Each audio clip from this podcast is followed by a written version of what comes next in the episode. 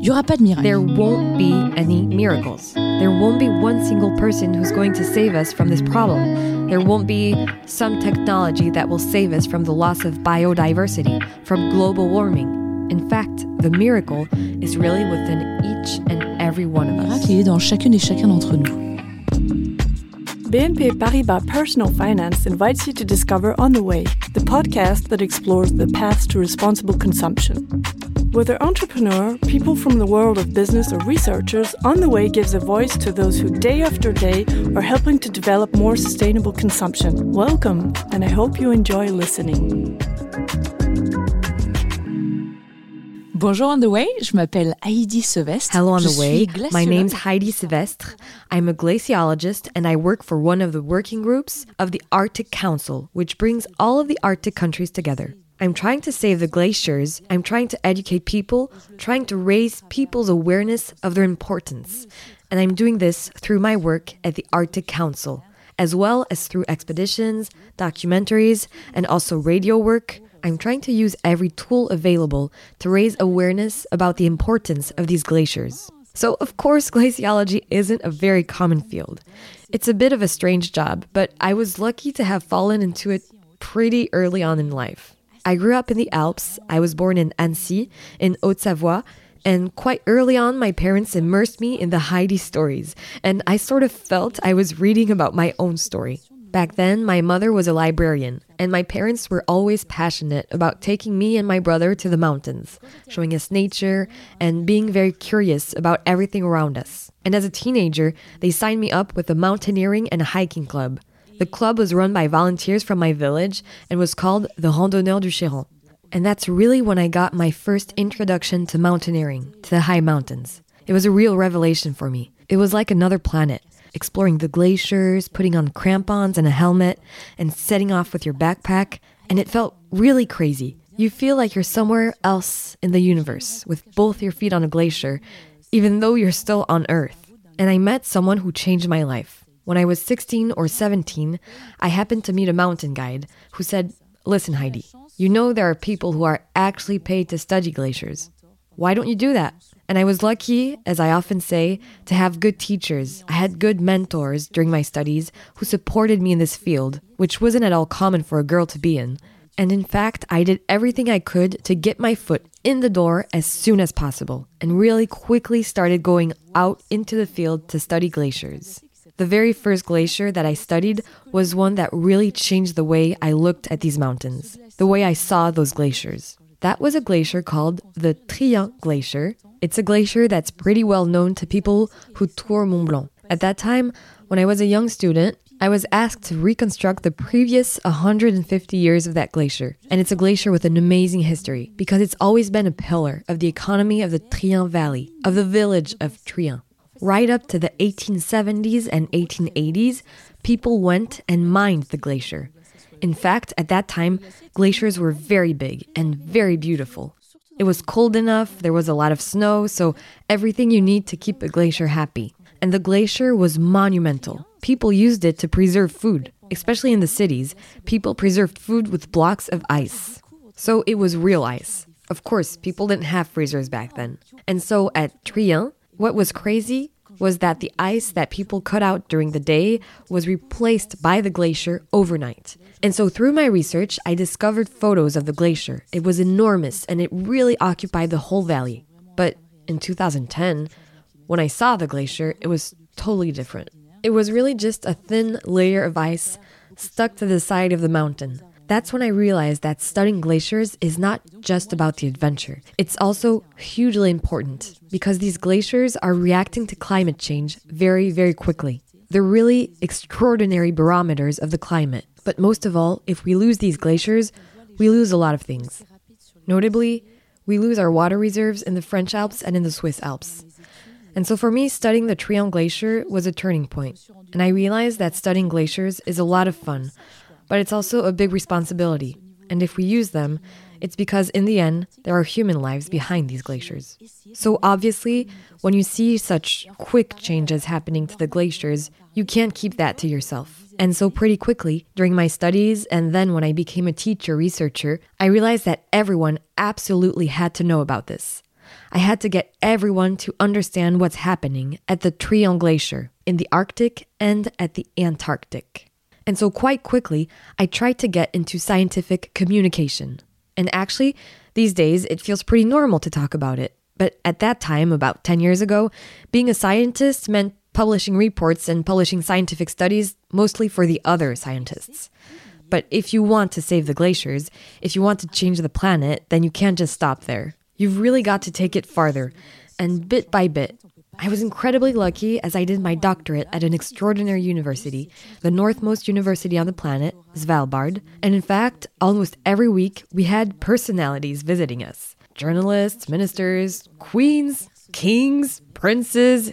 It really was crazy. And so I was immediately thrown in at the deep end. They said, Hey, Heidi, so you want people to hear about glaciers? Well, go right ahead.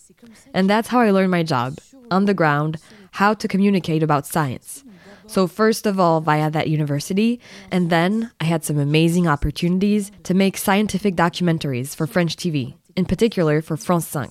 At that time, there was a series called Terre Extrême, which took me to all four corners of the earth. And that allowed me to understand how to communicate about science on television. And right now, I'm continuing to make these efforts in communication. So, through documentaries in France and overseas, on the radio, and I'm also trying out collaborations with artists. Culture is really an absolutely extraordinary catalyst for action. You have to speak to people's minds, but you also have to speak to their hearts if you want them to change. Faut parler au cœur aussi si on veut que, que les gens changent.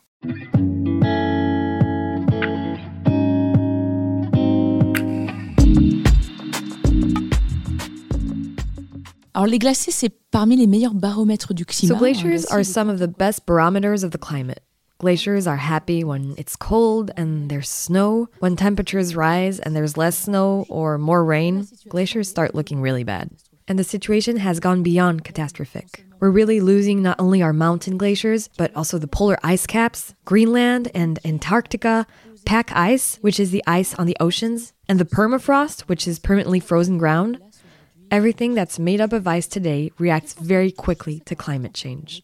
So, how much does this affect us? That's what's important in the end. We don't just study glaciers for the sake of glaciers, we really study them because they're important for us. When you talk about mountain glaciers, meaning the Alps, the Pyrenees, the Himalayas, these glaciers are the best water towers that we have on Earth. And there's a completely crazy figure, which is that currently 2 billion people on Earth use glacier water, whether it's for drinking, producing energy, or watering crops.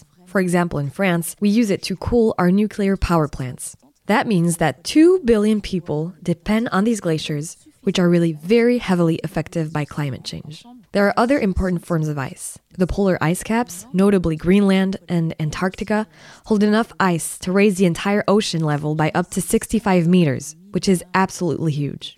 And unfortunately, these polar ice caps also react very quickly to a rise in temperatures. You have to realize that hundreds of billions of tons of ice are being lost by these polar ice caps at the moment. Rising sea levels don't just affect Bangladesh or the Netherlands, they also affect us, right here in France. So when Greenland and Antarctica lose ice, ocean levels also rise here.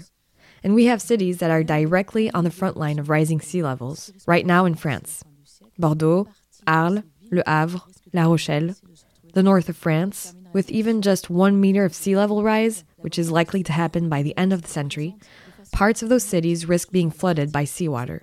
And I'll maybe end by talking about the importance of pack ice. Pack ice is this crust of ice that's permanently there, especially in the Arctic. This pack ice is great because it's white, so it reflects the heat of the sun back into the space. And the problem is that it's being enormously effective by the increase in the temperature of the icy Arctic Ocean and of the air in the Arctic. And we're losing it. We've lost 45% of the surface of that pack ice in the last 40 years, so about the same area as India. If we'd have lost India, I think we'd have reacted very quickly. But as the pack ice is located in the far north, people don't care about it all that much. Losing pack ice means that here in France, we're getting extreme weather events, even more heat waves. We might have early frosts, late frosts, so the opposite of heat waves, cold waves hitting us. We might have dry periods or periods of heavy precipitation. So, what I'm trying to explain is that ultimately, And right now, our daily lives are interlinked with this ice. We're really seeing an acceleration of global warming at the poles. And that's because, unfortunately, the melting ice accelerates climate change even more.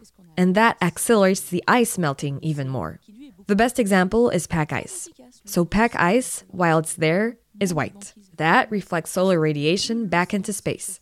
It sort of air conditions those polar regions. If there's no pack ice, what's left instead, especially in the Arctic, that's ocean, which is much darker and is very effective in absorbing heat from the sun. So the less pack ice there is, the more the ocean warms up. The more the ocean warms up, the more the entire Arctic regions sees increasing temperatures. And as temperatures rise, the more the ice melts. I think that really the first thing, the essential basis for taking action, is education and information. If people don't know about it, they won't change. That's obvious. And I'm talking about a subject that's still pretty enigmatic. Glaciers, pack ice, they all seem very distant from us.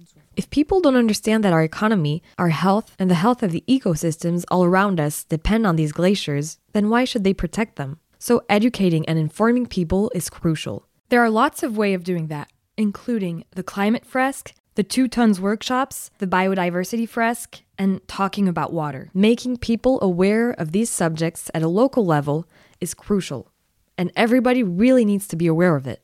So that's important. And it's not just for younger generations. People tell me all the time, yes, but Heidi, you have to go and visit schools. Yes, I'm doing that, no problem.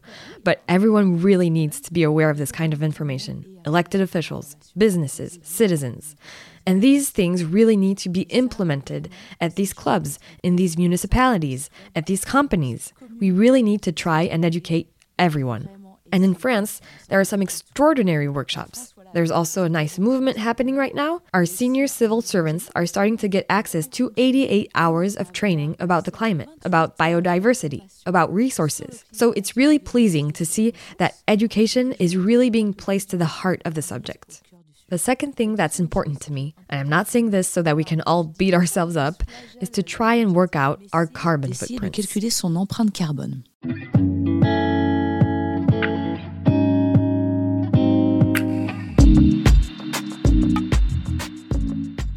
Calculer son empreinte carbone. Working out your carbon footprint, even though it's a tool that was invented by the oil and gas industry, is still very useful for understanding the actual impact of our daily lives and of certain decisions that we take day to day, which can either slow down what's happening or really speed it up.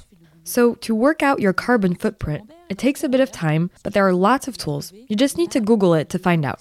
You end up with a sort of pie chart and what I recommend is that you use that pie chart to find the things you can do that are the most effective. That depends on the individual. It might be transport, it might be the energy consumption of your building, it might be the food you eat, the clothes you buy. That all counts. And you really need to find at least one thing in your carbon footprint that you can improve drastically and effectively. I'm fully aware, being from a small village in Haute Savoie, that sometimes if you haven't got a car, you can't go to work and you can't go study. So the solutions are not going to be the same for everyone. But what's very clear is that we all have to find the right way to decrease our carbon footprint. Also, the third thing I often recommend is an idea that I have to confess, I stole from Jean Louis Etienne, the extraordinary French explorer who often says that you have to leverage your circle of influence. And again, I understand that it's easier to fight climate change when you've got a roof over your head and you have three meals a day. We don't all have the same scope for action. We don't all have the same tools. We don't all have the same sphere of influence. We don't all have the same connections. And so, of course, the wider the circle of influence you have, the greater responsibility you have for what's happening. So, there you go. Use your circle of influence wisely. You're never too small to have some sort of influence. When I go to schools, colleges, and high schools, all the time I meet young people who are extraordinarily motivated. It's incredibly inspiring. They tell me, yes, but we get the feeling that we're too young to make anything happen. And I tell them, wait, not at all. Have you been speaking with your principal? Have you been talking with your municipal council and asked them maybe for a junior municipal council? I'm giving them a lot of ideas. What's crazy is that sometimes they actually carry out these ideas and they work. I also notice a lot of discrimination in terms of age. But in fact, we really need these young people to be on board, to continue to push us forward, and they're never too young to make a difference. I'm seeing this more and more when I'm speaking to the general public. There's huge frustration about what's happening. So I meet people who tell me, well, I calculated my carbon footprint, but I'm vegetarian or vegan. I, I don't use my car anymore. And so I'm maxed out. And you see that despite all of that, they're frustrated. People like that can't change things. And I totally get that. Sometimes you run up against a brick wall, and that's where we need to work together. We really need to build momentum together to make a difference. Because on an individual scale, you quickly hit a wall. You soon reach a ceiling. And after that, then it's only by taking collective action. That's the important thing. That will make a difference. It was Jane Fonda who said this lovely thing, which was that the best cure for eco anxiety and also for frustration was action. And these days, we really have to work together to truly make a big difference. The best example I have of this is Camille Etienne, who I admire enormously, who is an environmental activist and who does fantastic work. Camille does a lot of work about seabed resource exploitation. So that might seem like an impossible task. There are lots of countries that want to use a sort of combine harvester on the seabed to go exploring for copper, cobalt, and manganese to make batteries, mostly for the eco transition. And in fact, Camille has been able to transform individual scale action into collective scale. She basically said to all her followers if you don't want France to engage in deep sea mining, then click on this button and it will send emails to all the deputies and to all the senators of the French government and I think that set off a mini tsunami of emails. And in the end, the President of the Republic, against all expectation, decided to declare a moratorium on the exploitation on the exploitation of seabed resources. So that's extraordinary. But that couldn't have been done without the individual scale being turned into the collective scale.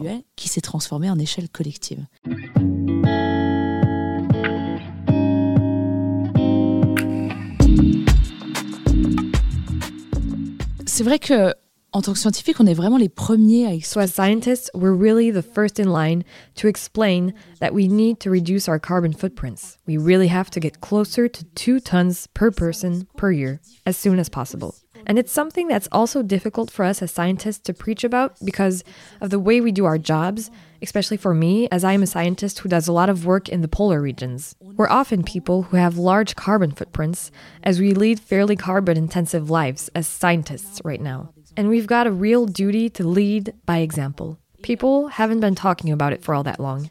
And in fact, I think it's really the younger generations who remind us about that. I remember a meeting that really moved me. It was in Svalbard, so that small archipelago where I spend part of the year in the far north, in the Arctic, a thousand kilometers from the North Pole. It's a place that's administered by Norway. We're dropped into the middle of the Arctic, so living there means flying in and out, and a lot of energy is needed on site. And until just a few weeks ago, that was produced by coal. So there you go, it wasn't ideal. And one day, a French school group came to see me. They were young students from the south of France, and the university said, Wow, Heidi, you really have to make an impression on them.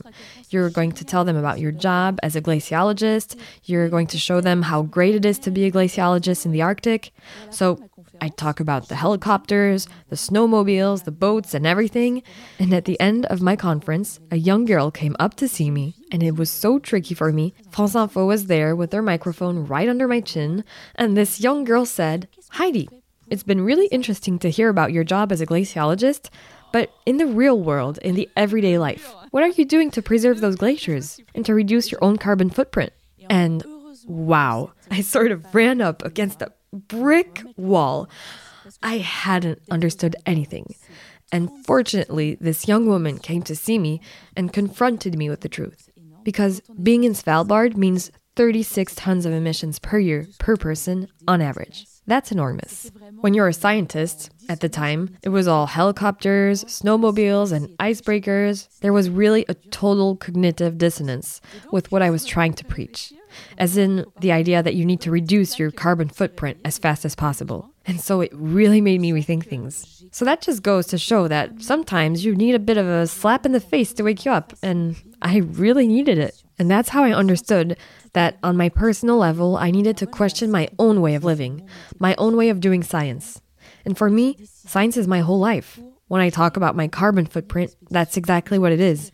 That's my job as a glaciologist in the polar regions. And I decided that I'd do everything I could to organize a first expedition where I try to reduce our carbon footprints as much as possible. That's not easy, as we still had to travel to the polar regions because that's where we do our studies. But once we're there, the aim was to do everything to minimize our impact on site as far as possible. So I organized an expedition for 2021 called Climate Sentinels, and so off we went. And we tried to break with all the norms of classic scientific expedition. We were four women, we worked a lot on scientific communication, but most importantly, on site, no snowmobiles, no helicopters, and definitely no icebreakers. So we went off on skis, pulling all our equipment behind us using a small sled called a pulka.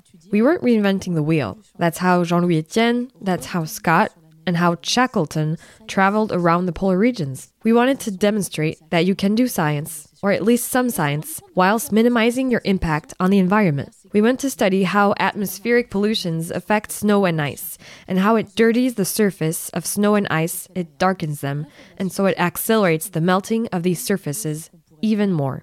We realized various things during that expedition, the first was that, of course, what we could do scientifically on an expedition on skis, pulling a pulka behind us, was very limited. We did do some science, but we definitely did much less than what we could have done using snowmobiles, for example. But after all, we're being asked to adapt these days. It's all part of adaptation. We're also changing the way we do science in terms of the climate. We also realized that we were very vulnerable in terms of climate change. What we experienced over one month, we spent one month there, camping all along the way. We skied for 450 kilometers, and the weather took a very, very heavy toll on us. It was pretty abominable. I don't think we really expected that, and we realized that we were very small, very vulnerable when you decide to go on an expedition and you reduce your carbon footprint. But in the end, these days, since then, there have been lots of other expeditions that are designed to reduce their carbon footprints.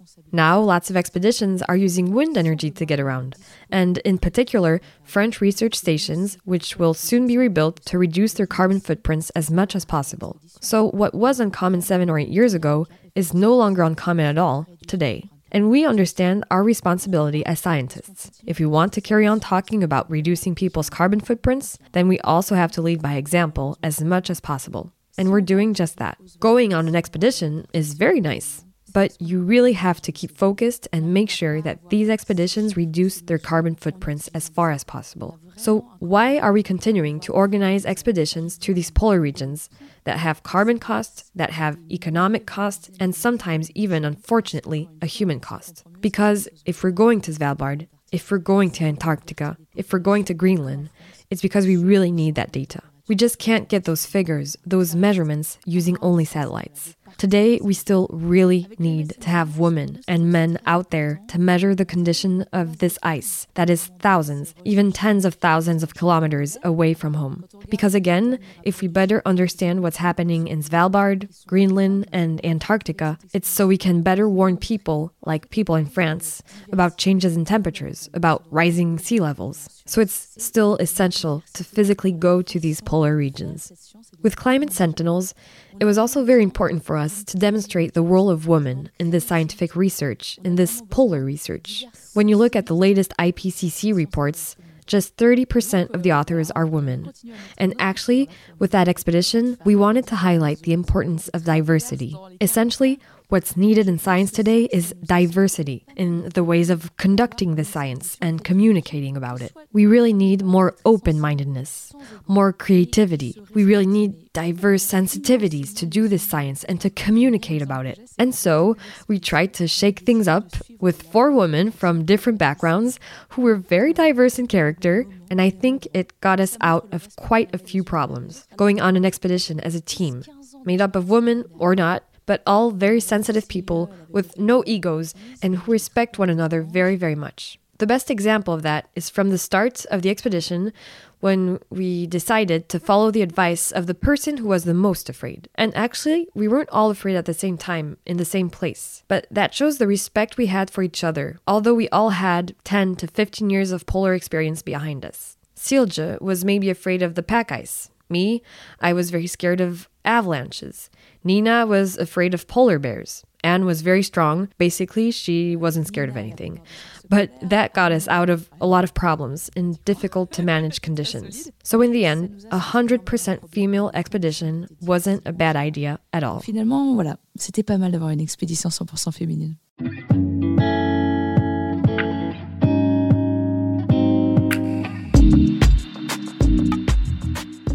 Toujours un sujet très sensible quand When you're dealing with political awareness about the subjects of climate and biodiversity, it's always a very sensitive subject. But in fact, things are changing. It's pretty extraordinary to see that in November 2023 in Paris, there was a summit 100% dedicated to the cryosphere, meaning the poles and the glaciers. For me, being able to attend was amazing. I spent the three days interacting with politicians of all levels, right up to the highest level in France. In fact, it was led by our pole ambassador, Olivier Poivre d'Arvor, and our president, Emmanuel Macron. And hearing how brutally frank people's words were about the loss of these glaciers, it wasn't at all sugar coated. Hearing people talk about, I couldn't believe the extent to which, in France, millions of people are being affected by the loss of these glaciers and the importance of taking action. And we managed to make decisions that were significant. So I'm very grateful to them. Decisions are important, but actions are even better. And notably, the fact of increasing the protected status of glaciers. Currently, 60% of glaciers in France are highly protected. We're going to move up to 100%, which is great. So that means that all the bulldozers of the glaciers that we've seen over recent weeks, up, they're gone. That should take care of it. So that's really good news. What we've also seen is far more investment in polar research, and that's still very important. People won't understand rising sea levels if we don't have people in Greenland and Antarctica. So, 1 billion euros funding was announced, which is very significant for France. That will be funneled into French polar research from 2023 until 2030. So, these are all very significant announcements. And there's also a coalition of countries that have glaciers, as well as countries that are suffering from rising sea levels due to loss of glaciers. So we try to get these countries to be more ambitious in terms of their climate objectives. That's all really good. But what we're seeing right now is that while countries are implementing the strategies they have defined up to now, we're still heading towards a rise in temperature between 2.4 and 2.7 degrees by the end of the century. So, what does that mean? Figures like these can feel very vague. Well, that's not great, because we know that if we exceed certain temperature thresholds on Earth, we risk creating irreversible consequences on our lives and on ecosystems. The simplest example I can give is Greenland, the polar ice cap in North Greenland, which holds enough ice to increase the level of oceans by 6 to 7 meters. If the temperature on Earth rises by more than 1.5 degrees, that polar cap might begin to collapse. It might take several centuries, but it will start to collapse irreversibly. So far, temperatures on Earth have increased by around 1.1 and more like 1.2 degrees. We really mustn't reach 2.4, 2.7 degrees at all. That's far too high. So, yes, right now, things are moving. There's a real awareness among politicians. But as we scientists always say, it's not enough. We need to accelerate the movement even more. We have to make sure we do everything to ensure that our climate strategies take into account that there are physical realities that are non negotiable. So, when I hear people say, yes, but the transition needs to take a bit longer, there are certain points where we really need to move faster. So there is mitigation.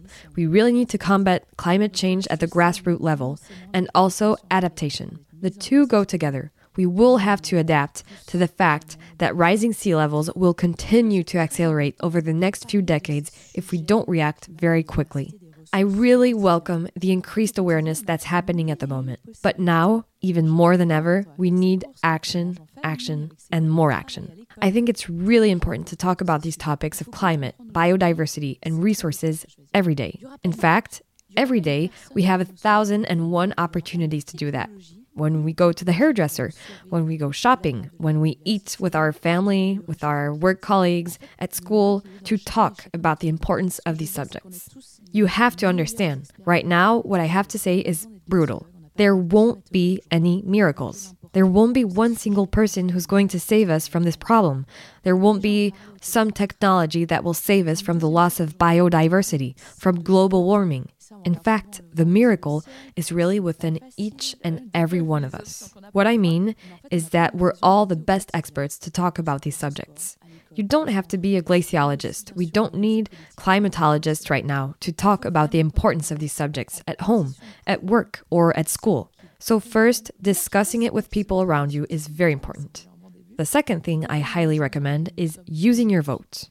We often roll our eyes because it's not easy with the options we, ha- we sometimes have. But in fact, we've all got plenty of opportunities to vote every day at our sports club, at our school, at our company, and also, of course, in our communities and at the national level. But we also really need to be able to put people into positions of power who understand, or at least who respect scientific work. That's a good start already. People who understand the emergency that we're in today. That's really crucial. Choose candidates who truly want to put things in place. And all the way up to the highest levels of government, let's vote for people who understand the absolute emergency we're in today. And finally, on a day to day basis, we have consumer decisions to make. That's crucial. Personally, there was really one phrase that totally shocked me. It was about plastic straws. There was a poster, and on the poster it said, but it's only a straw. And then below that said 8 billion people. Well, that sums it up. Our day to day consumption, that sums it all up. Today, we have to make crucial choices. It's crucial that when you're shopping, you ask yourself, can I buy more seasonal things?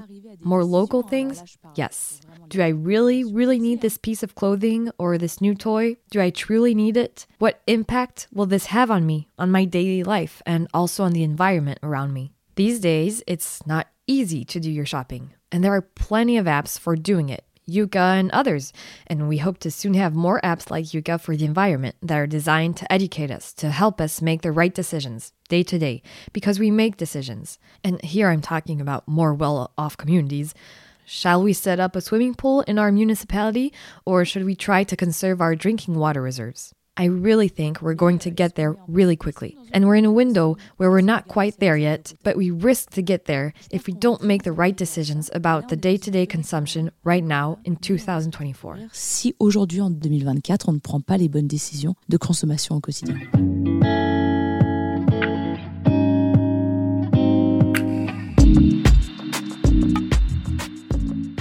Je prône souvent l'importance de parler de ces sujets, de parler du I often promote the importance of discussing these things, talking about the climate and biodiversity with family, with friends, with colleagues. And you sometimes come up against walls.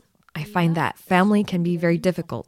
Some people are major climate skeptics, and you realize your limits when you're not a scientist, when you don't feel you have the right to talk about all that. I've got a great uncle who tells me in 1962 in Larzac, the temperature was uh, this or that in July. It, it isn't like that at all. Climate change was already happening. And it's tricky, and I feel uncomfortable. So you have to already know what you're going to say. There's no doubt that climate change is happening. And there's no doubt that much of that is due to human activities. But there are also tools that help us prepare to communicate better. There's an incredible website Basically, it's the top 100 arguments of climate skeptics. It's called skeptical science. So when skeptics tell you, but 200 years ago in the Alps, the glaciers were smaller, or in Larzac in 1960s, it was this or that temperature, and it gives you the scientific fundamentals so you're able to talk about these subjects. So, I have a bit of history with climate skeptics. With climate skeptics, I find it's impossible to have a dialogue with them. I mean the extreme extremes. I'm not talking about the I don't care about the climate types who don't really know what's going on. I mean the sort of people who think the earth is flat. And it's the same thing for the climate. There are people who, whatever the science you show them, I mean, I've been in situations where people are talking to me about Antarctica and saying, but wait, in Antarctica, we've got no scientific data. And I tell them, but I personally set up the weather station there, so please, I know that we have scientific data from Antarctica because I was the one who went there to collect it. So there's really this huge gulf with climate skeptics. There are certain people who are very scientifically savvy, but who deliberately cherry pick. So they choose data from a particular time, a particular place. You just can't convince those people. The people we need to convince, they're what you might call the softs, the I don't care about the climate types. People who unfortunately maybe don't have access to this awareness, to this education about climate issues. These people are the majority. We really need to bring them along with us. And we need to make it clear to these people that they're needed, that they have legitimacy, that they have experience. They have the qualities that will allow us to get there. I often think, and I don't know whether it's a good idea or not, but I often think about someone who's running a petrol station right now. And I think that person running a petrol station, they must look at us scientists and think, but you're trying to invent a future where I'm not needed and how we can make them understand that, in fact, we are going to need them. Because while it might not be a petrol gas station, it would be a recharging station where people come to charge their batteries. These people have their place in the future that we're trying to create right now. So I understand people's fears. I understand that people are frustrated. I understand that we really don't want to be the bad guys in terms of the future we're creating. But believe me, we're really going to need to get everyone on board to make it. So it's not easy right now, but once again, I'm absolutely certain that with education, with awareness, we'll be able to get these people on board too, because we really need them with us. There's this phrase that I really like. One of my best friends from Svalbard says it all the time. This girl is working hard to try to reduce the carbon footprint of everyone up there, and every day she says, You know, we're all part of the problem, but I truly believe that we all want to be part of the solution. And it's true. In fact, right now, there's this great and sincere militancy that's forming, which I understand, to combat climate change, to combat the erosion of biodiversity. And there's this English expression the way to hell is paved with good intentions. And sometimes trying to be perfect ultimately makes us waste time and makes us clash with each other. And right now, there's no perfect solution. We definitely don't have a perfect solution. But it's very good that we have people who are getting there, who are actually showing us some sort of direction. But let's not feel crushed by the weight of all this all or nothing desire to try and do everything all at once. That's why our carbon footprint is about finding one thing that we can improve on a daily basis, one thing that we can actually change. And that's really how we get there. Little by little, we'll create a snowball effect and we'll get there. Et c'est vraiment comme ça, petit à petit, qu'on fera un effet boule de neige et qu'on y arrivera. You can find all the episodes of On the Way on your favorite podcast platforms and on the personal-finance.bnp Paribas website. Any links or references made by guests can be found in the introductory text of each episode. And if you'd like to take to our microphone and tell us your story, please contact nicolas.meunier at bnpparibas.com. See you very soon!